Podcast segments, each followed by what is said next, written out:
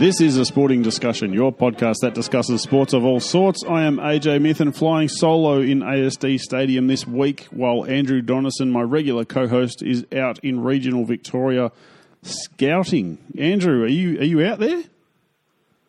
Hello, AJ. Can you hear me? I've got you, got you coming in loud and clear. How are you? Where are you? What are you Um, doing? I'm on the main street of Mildura at the moment, heading down to Robinvale tomorrow morning. I can't say too much, but I tell you what, the uh, the croquet scene in Melbourne is not going to know what hit it when I come back with some new recruits. Ooh, all right. Now, for those of us who don't know, Mildura is up near the New South Wales border, isn't it, in northwestern Victoria? Northwestern Victoria, that it is. It is a beautiful place, a wonderful place. Almonds territory. Are you, are you trying to are you trying to tell yourself that, or are you trying to tell us that? Lots of lots of beautiful nut growing plantations out here. Oh, well, that's good. Let's take the focus fruits. off. Take the focus off nut well. growing and dried fruits. Let me tell everyone right. what's happening on this show. Um, it's a heavy oval ball focus today. Um, we've got some rugby league and some rugby union. We're talking rugby league. Are you talking about that thug? that You don't even know his name. You don't even know his name, do you? Sui Suiola, Oh dear. Sia Soliola uh, from the Canberra Raiders, who the filthy thug. etched himself into infamy uh, with a late high hit on Billy Slater. Uh, Tim Gore uh, from ABC Grandstand wrote quite a uh, an aggressive and uh, insightful uh, article earlier this week on the Roar. Uh, we speak to him about that, and in particular, I would, I how recommend, I was he say, yes. I was going to say, I would recommend everyone read not just the article, but the comments underneath, because Tim Gore does not ever hide from any of the commenters. That's and true. He shirks he nothing. Have some good taste our taste. He shirks nothing from his commentators, and it was a very, very uh, emotional article. But we, we'll hear from him. We'll hear from him. It was a good article. We will hear from him later in the show, uh, where he elaborates on his thoughts about why the head of the NRL's referees uh, is the one who is most at fault here. Then we talk to rugby expert and writer Brett McKay, who's been on the show a couple of times. Um, we have a bit of a debrief on the 2017 Super Rugby season, um, and we, 20, we 26 and 0. Sorry, 0 and 26. Oh, and 26. We try to look. Brett and I had a chat, and we tried to find some, you know, some shoots growing out of the nuclear ash that was Australia's uh, last 18, 12 to 18 months. Uh, it's a pretty I- I interesting chat. Very best. Uh, it's a pretty good chat. We like talking with Brett McKay. Um, Andrew, before I get into the rest of the show, is there anything you want to uh, you want to have a chat about or make a point about? Well, not necessarily, but uh, I hope that you haven't been running around jumper punching anyone because that seems to be back on the agenda in the other oval ball sport with idiots not realizing that they're not allowed to punch people in the face and then getting very confused when they're they're called out for it. But I actually think that, that, I, I think uh, Josh Kelly, you're talking about from Greater Western Sydney in the AFL, Toby who, Greene. Toby Greene, sorry, who received two weeks. Um, I thought he was a bit unlucky because that was a rolled rolled gold Academy Award winning performance from a guy who's quickly becoming known as one of the biggest divers in the AFL, Alex Rance. Do you know what one of my favourite parts of that was? Was Kane Cornes, the first person who should have got suspended for diving uh, when the AFL brought in the rules, but the AFL weren't uh, ballsy enough to do it. He's calling him out. I'm like, oh, Kane, you don't really have much leg to stand on, but that's okay. Well, look, he Uh, gets, the- he gets paid other to. He's he's hot take merchant now, who gets paid to call people out on things, so that's okay. It's true. It's true. The only other thing that I would say, AJ, is that it looks as though the cricket, uh, the Cricket Australia and the Australian Cricket Association are actually a little bit closer to a resolution than they have been in recent weeks. So. Hopefully, I, I don't think the Bangladesh. Yeah, they're, they're so close to a resol- so close to a resolution that the Bangladesh tour was cancelled. So is it officially cancelled? Yeah, they pulled out yesterday. Ah, okay. So yeah, that I, I think was pretty much always uh, going to be the case. But one little known thing or, or less spoken thing before the Ashes, there's actually a one day tour Australia against India. Now, Australia is not going to Cricket Australia, the Australian Cricket Association, are not going to let that uh, go to the wayside. Yeah, there, would be more money in that than there would be in the Ashes. Will be resolved. It, yeah, it will be resolved by that stage. All right. All right, Andrew, we'll leave it there. Good luck, happy scouting up there in Mildura slash Robinvale. Uh, we will see you when you are back in Melbourne. Indeed. Thank you, AJ. All the best.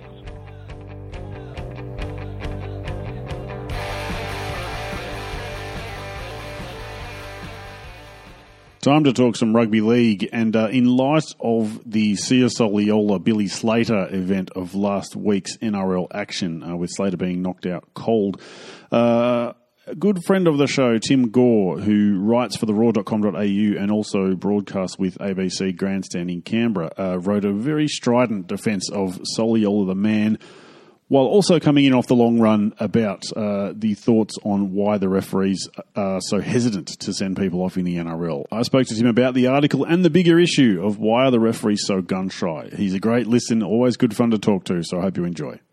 Tim Gore, welcome back to a sporting discussion. It's fantastic to be back. Now, you have caused a little bit of a stir this week in the wake of the Sia Soliola uh, hit on Billy Slater with your article in the Roar, uh, all but blaming uh, referee's head Tony Archer for the uh, goings on. Uh, well, yes, the lack of the send off, definitely. Yeah, now, before we get into this any further, I just want to lay out a few uh, indisputed facts so that people listening don't think that either one of us is trying to make apologies or say no one should be suspended or anything like that. I need to do full disclosure. I'm a Raiders fan and Soliola is my favourite player. Um, mm-hmm. It is incontrovertible. I am also a Raiders supporter, and I like Sia Soliola a great deal. That's true. You like him as a person, which we'll get to. Um, Sia Soliola whacked Billy Slater high. Uh, whether Billy slid or not doesn't matter. It was a send off offence and he should have been gone, but he wasn't, and that's not Sia's fault. Uh, but he continued to play the game when Billy was out, and looks like Slater will miss this week as well.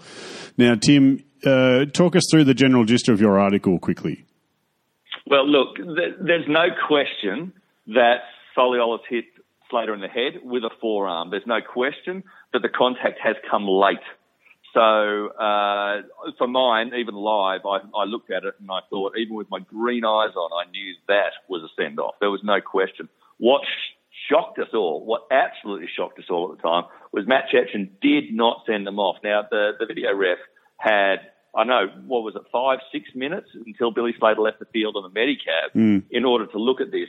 From every angle you looked at it, you could see it was late and it was high. Now, Billy Slater did slip. Um, Soliola, I'm sure, didn't mean to get him in the head, but the fact of the matter was it was late and he did get him in the head. It was a send-off offence every day of the week, but he didn't.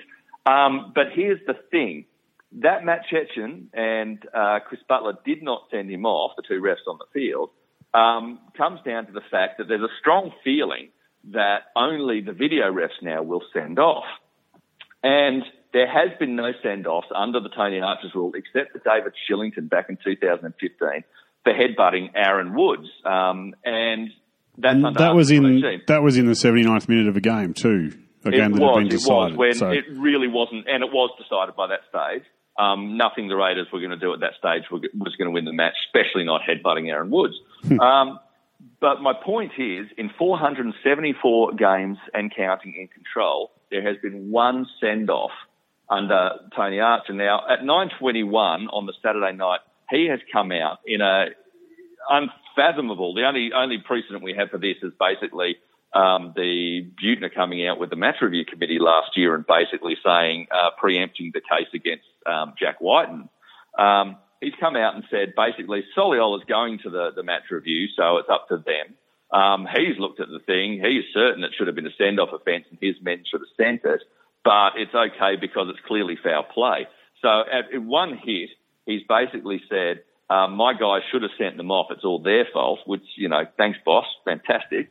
Um, you know, because it should have been a send off offence. And then secondly said, but it's okay. It's going to the match review committee people. And he's sure to get suspended because I reckon it's just a horrible offence. This is past the point he should have any input into it whatsoever. Mm. But the cold hard facts come out and say if he thought things were send off offences, because although this was a bad hit, we have seen just as bad in those four years, uh, sorry, three years that he's been running at and there has been no send off apart from a headbutt, and that's that's send off in a different way. Uh, we've seen lots of high tackles, forearms to the head, and so on, which have gone to report and then gone and got six or seven, eight weeks suspension at the judiciary, indicating that it was clearly a send off. But he and the referees that he controlled and the video refs he controlled have not done it. And again, what we saw on Saturday night was they didn't do it. They are send off shy. They don't want to do it. The problem was it was St. Billy Slater that they hit, one of the greatest players of this generation, possibly of any generation, mm. um, and he's beloved by a lot of player, a lot of supporters who don't even like the Storm. Love Billy Slater. I, for one, love watching Billy Slater play. I think he's absolutely fantastic. I was in the change room once and listening to him sing along to Hank Williams Jr. was one of the highlights of my life. um, while, while a lot of the, the Islander origin players looked at him like, oh my God, what's he playing? And Craig Bellamy looked at me and said, he's Billy Slater, he can do what he wants. And I went, yeah, he is. And yep, that's fair enough. He's a great player. So he's basically collected not just any old player, he's collected one of the great players who we all love.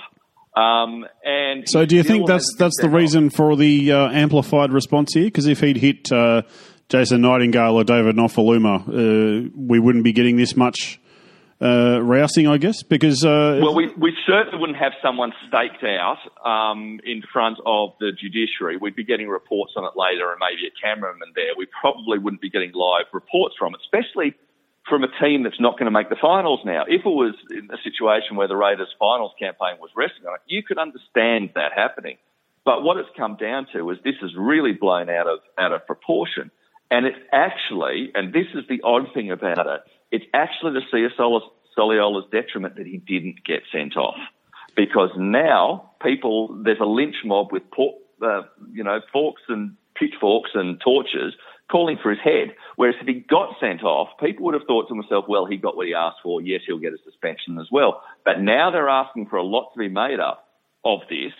Um, and there's a lot of hysteria. And a lot of it basically is saying, in some weird way that Soliola is to blame for not being sent off.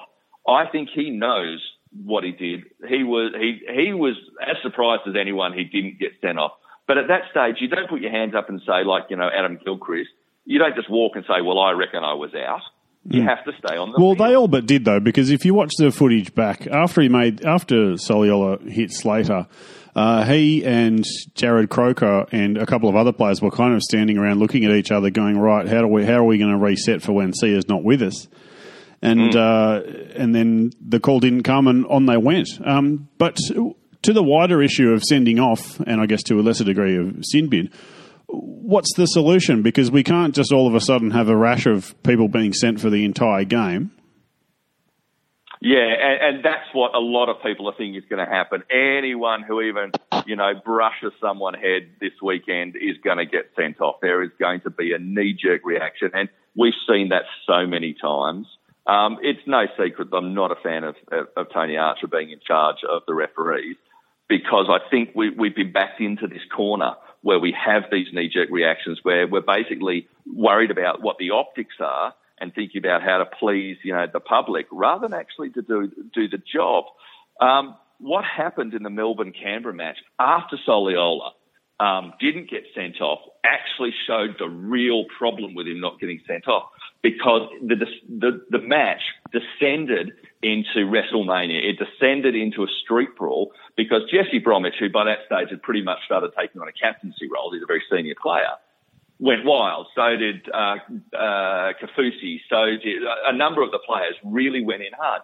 They knew full well they could do whatever they wanted in the ruck now, and the chance of them getting sent off or sin bin for it was virtually nothing. So in the moment of not sending Soliola off for something that was obviously a send off, all of a sudden control of the game was lost. Now, one of the reasons Ricky Stuart went off after the match was he saw that.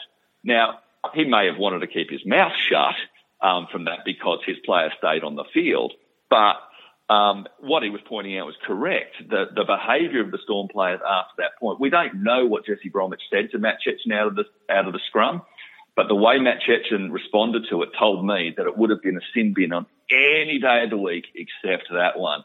So the the send off has to come back. The issue is they have to bring it back in a way where it's not a knee jerk. Well, we see seven people sent off this weekend for you know farting on the field when last weekend you couldn't, you know, get sent off for drawing a gun and shooting Billy Slater in the head, basically. Well, look, I got um, the impression that um, Cecchin wanted to send him off after seeing the replays, but was overruled. Now, I, am completely speculating there, but that's the impression yeah, I and, got. and everyone is, but I, I thought that I read um, Steve Mascord in the Sydney Morning Herald also speculated exactly the same thing. So I don't think we're the lone rangers on that one. Well, also the, um, uh, the I think Matt Cecchin's a great referee too. By the way, I think he's the best one. Well, the officials that have been it was announced earlier today that officials have been suspended from that game, and the on-field officials were not. The ones in the bunker and the uh, match match referee were. And that's where we get to a really interesting point on this too. And I, I, Bernard Sutton and Brian Norrie have been served an actual excrement sandwich on this one. Um, Brian Norrie, for a starter, what were they thinking putting him in the bunker? In 2014, he retired as a Melbourne Storm player. Eight of the players that took the field were his teammates. Five of them were his teammates in the 2012 grand final, including Billy Slater. They put him in that box. If he wanted to show any bias whatsoever to the Melbourne Storm, he could kiss his job goodbye. So he couldn't. He's a man of integrity. He was never going to do that. But that meant that when it came down to ruling in favour of the Storm, of basically saying, you know, into um, Bernard Sutton's ear, we've really got to send this bloke off, he would have been frozen because he can't be seen to be doing that because there would be allegations of bias. And he's in this horrible no-win position where now, because he was put in that position by Archer, who puts them in there, he now gets suspended for being in a position where he was damned if he did and damned if he didn't. And it was extremely unfair on him. So what's what's the solution here, Tim? Looking looking forward to the next, let's say, you know, eighteen months, two years of rugby league. What's the what's the solution without having a, a an overreaction of send offs? Um, I think one of the first things we can do is Tony Archer, who I've forgotten the, the name he's given himself now, Chief Commandant um, of the referees or something, Chief Official Officiating or something, should be in the bunker every match. That's his job. Rather than being able to sit there and blame someone else for getting the decision wrong, if he's in the bunker, he can review it and he can basically be doing it and the buck can stop with him. That way he doesn't have to send out any messages saying we got it wrong. He only has to send out a message saying I got it wrong. I think that would give the best consistency, and a leader should really at this stage get down there and do it. But secondly, they should say, right, the send off should have been used. Here are the circumstances under which it will be used going forward, and give those indicators that Tony Archer talked about. The indicators he talked about, we don't know. Um, so we can yeah, actually say it ticks it off. And then the people in the bunker can say, here's the thing, it hits this indicator and this indicator, but not that indicator, so it's just a report. Yeah. Or they say it hits all, it hits this indicator, this indicator, and this indicator, it's a send off. And that way we can actually see there's some sort of process with it. And I think that's the way they can do it in a very logical, methodical way that gives everyone some sort of um, transparency of the decision and makes people aware of what's going to be happening. The one, Sia Soliola's was so obvious. It was so obvious that not sending off, in a way, is a good thing because it's actually opened up this, this situation where people have been saying for years, what do you have to do to get sent off? And a hmm. large part of it is since they brought the report system in, the referees think to themselves, well, I'll just put it on the report. That means I don't have to get involved with the controversy. But when you just put something on report where there's no excuse for doing it, well, you're in the controversy. That's for sure. Uh, all good points. Uh, it's going to be really interesting to see what happens uh, going forward with the NRL, uh, especially for the referees who you get the impression they don't feel a whole lot of support coming from head office. But uh, ref bashing is a whole other topic that we're going to talk about on this podcast at a whole other time. So I just want to thank you again, Tim Gore, for coming on and having a chat to us.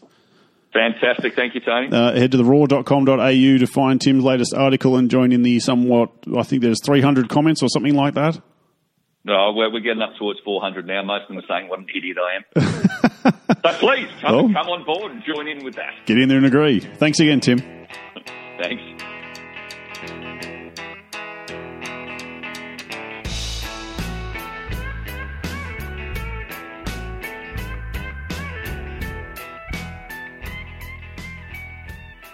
Switching codes now, and it's time to have a look at the destruction and disappointment and devastation that was 2017 Super Rugby for the Australian teams. Uh, we had the Brumbies bowing out in week one of the finals when you could argue they didn't, never should have been there in the first place. Uh, the Rebels and the Force still don't know whether they're going to be around. The Waratahs were absolutely disgraceful, and everyone forgot Queensland was playing. To help us conduct an autopsy here on a sporting discussion of what was the 2017 Australian Super Rugby season, it's time to welcome sports writer, commentator, and radio producer, and our go to rugby expert, Brett McKay. Brett McKay, welcome back to a sporting discussion. Yeah, good to good to be chatting again. Now we've just come off uh, probably the worst Super Rugby season on record for Australian teams. Uh, I'm not looking back to before it was officially Super Rugby, but we had uh, all of our teams with losing records. Uh, I think the Brumbies were the only team that finished with a positive points differential. Um, I would ask. And there, there, wasn't much in that. No. I would ask where did it all go wrong, but um, I guess what's the what's happened? What's happened to Australian rugby? Uh, if I could, if I could answer that quickly and succinctly, AJ, I'd be a very rich consultant right now. I think. Um, look, it's the it's it's literally the sixty-four million dollar question um, in, in Australian rugby circles right now, and and in uh, broader sporting parlance as well. I mean, it's right now it is it has never been easier to be down on Australian rugby, and and you know the only time rugby pops up on a uh, on a news bulletin or a panel discussion show or, or, or anything like that now is because of bad news or because you, you know panelists, columnists are asking exactly the same question that you just have there. What what what on earth's going on? It's it's it's easily the worst on record in the professional era. Uh, it's it's certainly the certainly the worst Super Rugby season we've uh, we've had to endure, um, and endure is the, word. I yeah, I was going to say the play has been diabolical, hasn't it? Yeah, yeah, it it, it has. It has. I I don't know that any of the five teams um, put together a true eighty minute performance. I, I think the closest might be the Force's final win over over the Waratahs for the season. That, that might be the closest we've come, and I think even they would probably say there was moments in that game where they, you know, where they did drift off a little bit. So yeah, and I guess the, and, that needed the driver of this could be the last game you guys ever play as a team to it for that to happen. Yeah, yeah, and and, and Matt Hodgson's farewell um, to to the game as well. You know, um, it was a hugely emotional emotional night. But I mean, you know, the the, the, the Brumbies probably played their best half of rugby in the quarter in the qualifying final there last Friday night. Um, but then t- then followed it up with just another bog standard 40 minutes like they have all year. and so, you know, that was that was very much illustrative of their year. I thought the Waratahs were unbelievably disappointing by the end of the year. They they you know, I, I don't I don't like throwing out terms like um, you know, like they like they weren't trying or they were disinterested, but the Waratahs genuinely looked disinterested by the by the end of the end of the season. Yeah. Um, the, the the the, the Rebels sort of started off pretty ordinary and went downhill from there somehow. And and you know the Reds, you know they were expected to do really well this year, and it's only because they sort of bit the bullet midway through the season and started blooding, um, you know, blooding some pretty promising young talent that they've sort of emerged. You know, they've sort of finished the season on, on a bit on a bit of a high, but you know, when you're coming from a pretty low base, it's um, it's not hard to say things like that, I suppose. Yeah, um, I like to think of things from obtuse angles, Brett, and um, I'm thinking back to the World Cup. When was it? 2015. 2015, yeah. Uh, only 18 months ago. The, only 18 months ago, we had made it to the finals, but there was a moment at the very end of the quarter final against Scotland, I think it was, where um, the referee should have made a call against Australia that ended the game in Scotland's favour, but didn't, and we ended up winning. I always wonder if that decision had gone the correct way and Australia had ended up losing that game, would we ha- would we have had a bit more of a house cleaning and a bit more introspection uh, a bit earlier than we're having now? Oh, possibly, possibly, but that's the sort of thing that we can say with the benefit of hindsight. Yeah, I'm good at hindsight. Yeah.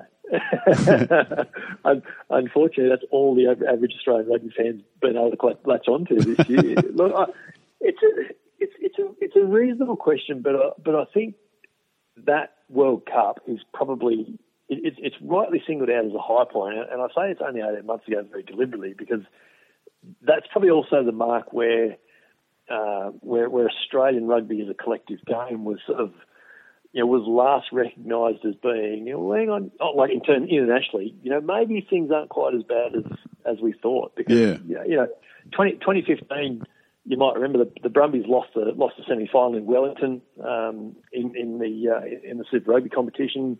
Uh, obviously, didn't win the Bledisloe, but Rugby Championship wasn't too bad. Um, and you know, the Wallabies had that incredible run through the World Cup where they only hmm. conceded, mm.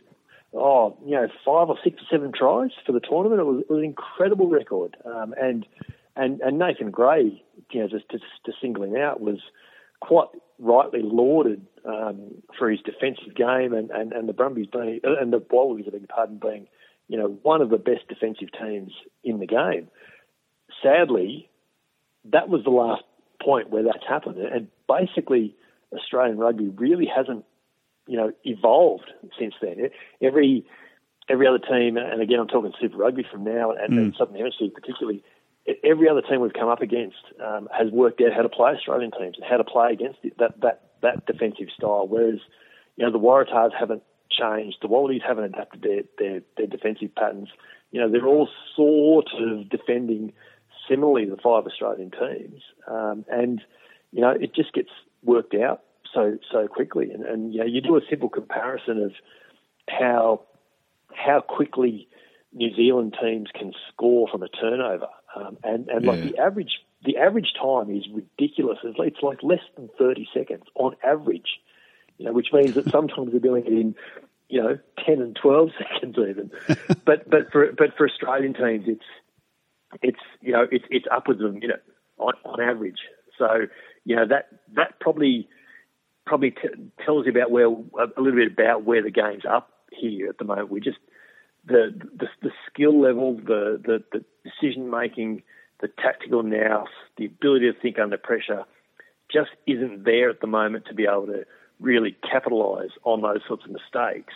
Um, and as a result, Australian rugby's being left behind because all the all the really good you know, all, all the countries that are doing well and all the really good teams in rugby now have worked out that the best time to strike, the best time to try and attack, is when you first get your hands on the ball. Yeah. Um, not just on field, we're having troubles as well. Um, the Brumbies couldn't get 10,000 to uh, mm. Bruce Stadium for the final. The Rebels were lucky to get 5,000 to a game uh, if they got anyone. Uh, crowds were down around the place, which means money's down yeah. around the place, which means ratings are down around the place. Um, it's a fair funk of a, and a malaise going on. Is there any way? Is there any way out of it? No, not not, not easily. You, you, we, we can't.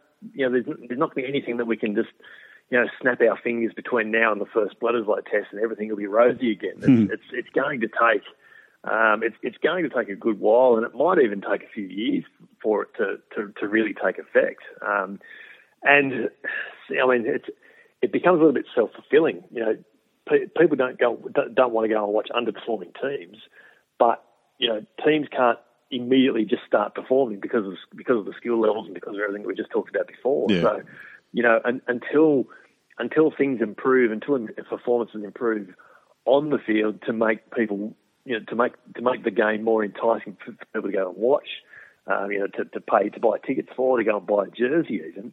They're, they're not doing it at the moment, and you know it's uh, it's it's it's it's suffering across the board. And and the the sad reality in that is that the game globally is, is booming. It's it's never been bigger than it is at a professional level in, in Europe. We've got the the Pro 12 competition, which has for you know 15 years basically been the the poor cousin as far as um, you know professional level uh, provincial competitions go. It's it's been you know distant even to Super Rugby, um, and and all of a sudden with the injection, the likely injection of a couple of South African teams, um, you know, they're they're potentially laughing all the way to the bank because their broadcast revenue alone will effectively double overnight. um, you know, so there'll be, there'll be there's clubs in Ireland and and Wales and um, you know Scotland who's who've, who've never seen a uh, who've never seen a, a, balance sheet look so healthy. So um, you know, and and then coupled with that, we've got this this Super Rugby setup, which which when it went to 18 teams and it went to, to, to four conferences, I sort of thought, well, you know, it's a little bit clunky, but it could work. It's you know, it's mm. it's it's there's enough sort of to it that it's just crazy enough to work, but it's been the absolute opposite of that. And and, and again, it becomes self fulfilling if people read and hear it said often enough that you know the Super Super Rugby is a terrible format then they start believing it's a terrible format, and therefore the product's not worth watching, and they don't. Well, it's interesting you say that uh, rugby is booming around the world because there's no way you'd get that impression uh, just uh, looking locally in Australia. Um, no, no. Yeah, it, it's on its knees and everything's on fire. But after the burn has to there has to be some green shoots coming through, Brett. There has to be something that uh, the Wallabies can build around, or Australian rugby can build around on or off the field. Is there any good news you can give us? Is there anyone coming through who we can all hang on to and go along for the ride?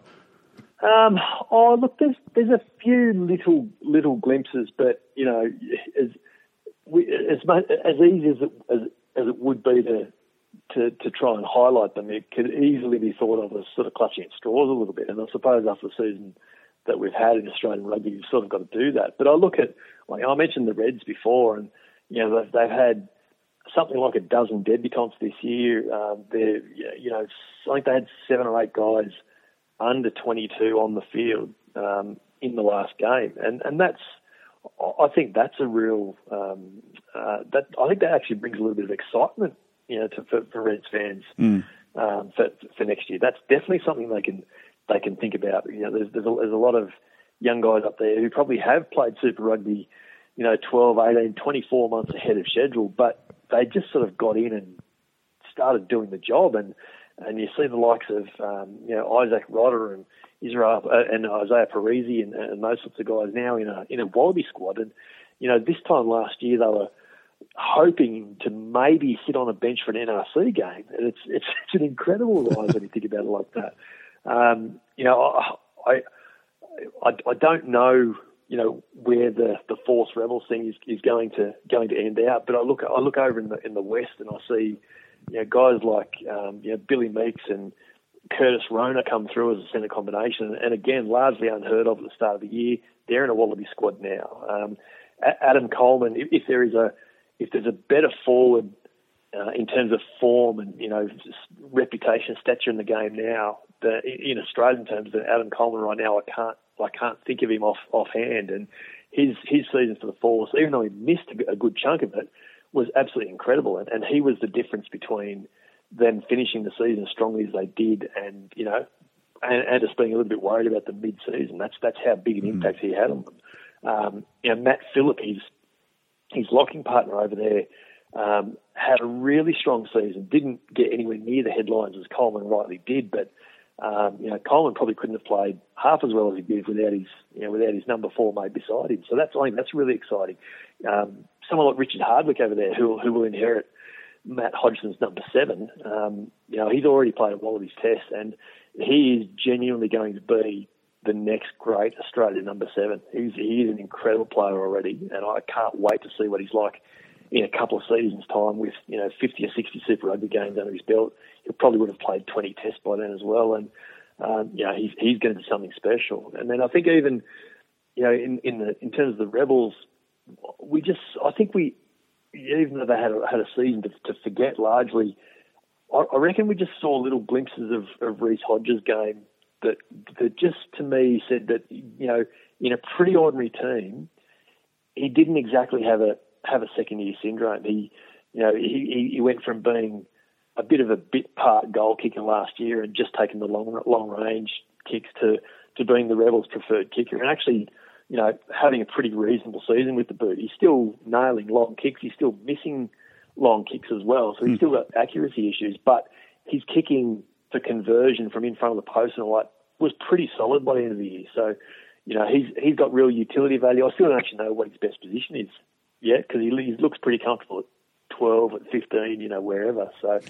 Um, and He's then, a monster too, so he can fit anywhere really. Yeah, exa- exactly, exactly. And then you know, for the for the Brumbies, uh, I, I think of um, the, the, two props. You know, Scott Sio, Allan Alaalatoa. Um, Al, Al, Alaalatoa was. Um, I, I, did. I was invited to, to take part in the uh, the voting for the, the Australian Super Rugby Player of the Year last week, and I've gone on the three two one. Adam Coleman, Amanaki Mafi, the, the Rebels number eight, who was incredible. Uh, it's it's it's almost you know it's it's almost sad that he's a, a cap Japanese international because I'd love to sort of uh, see him running around for the Wallabies and uh, Allan Al, Al, Alaalatoa um, as, as, as the one point. He he he had an amazing season for for the for the Brumbies. So you know I think young props coming through is is always good. Joe Powell had a really strong year for them and. Um, you know, so there's a few little things for the Waratahs. It's it's probably hard to highlight someone because, as I said, I think they were really, really disappointing. Well, they, I, they were I, abject, abject all season, yeah, weren't they? They were. Look, I had, I, I can't, I can't remember getting pre-season predictions about the Australian Conference more wrong than I than I did. Um, and well, I, you wouldn't be on your think, own. No, well, I, I, think I think from memory, I had um, the Waratahs just ahead of the Reds. Uh, I thought the Rebels would have a decent season, probably run about third, and then I really couldn't split the Brumbies in fourth for fourth and fifth, but went that order just because I, you know, had to pick an order basically. And hmm. in the end, the Brumbies and Force were first and second. Uh, so, you know, that uh, that tells you just about you know every, everything there is to, is to know. It's just been that sort of year. Yeah, well, yeah, we don't, we won't look back on this one fondly, but you have gone through quite a few players who might have a little bit of something for us going forward. Um, but I want to, Brett, I just want to say thank you for joining us again. Uh, it's yeah, it's been a year to forget. Let's not beat around the bush. yeah, um, yeah, I guess. Look, it, it, yeah, go on. It it, it, it, it, has been a year to forget, and it's hard to see, you know, any anything to really pin the hopes on, on for the Wallabies um, going forward. But I suppose from that, that just means that they have unfortunately now got extra time to prepare, and we know that Michael mm. Has given them a really hard going already, which which I think is actually really encouraging. And if he can, you know, get a little bit of um, you know, emotion back in them, you know, just really reinstill what it means to to to be playing, not just playing for your country, but but playing rugby professionally for a job, you know, which is something every you know, all, all but about 150 you know guys around the country would give their right arm to do. Yeah. They're in a really privileged privileged position, and, I think if Michael Cheika can just sort of reinforce that, if um, you know, if we start seeing um, you know, some of the Mick Byrne influence coming through in, in terms of the skill levels and things like that. And, and, then, you know, going forward next season and beyond, we start seeing a little bit of, um, you know, unity between the, the, the, four or the five sides in terms of game plan and, um, you know, fitness levels. And, and, and I guess that's, that's sort of going to fall into, into Rod Case's remit. If we start seeing evidence of that over the next 12 or 18 months, then, you know, then maybe, just maybe, 2017 will have been worth it. Yeah, well, we can only hope so. Thanks again, Brett, for having a chat to us on a sporting discussion. No worries, AJ. Good talk.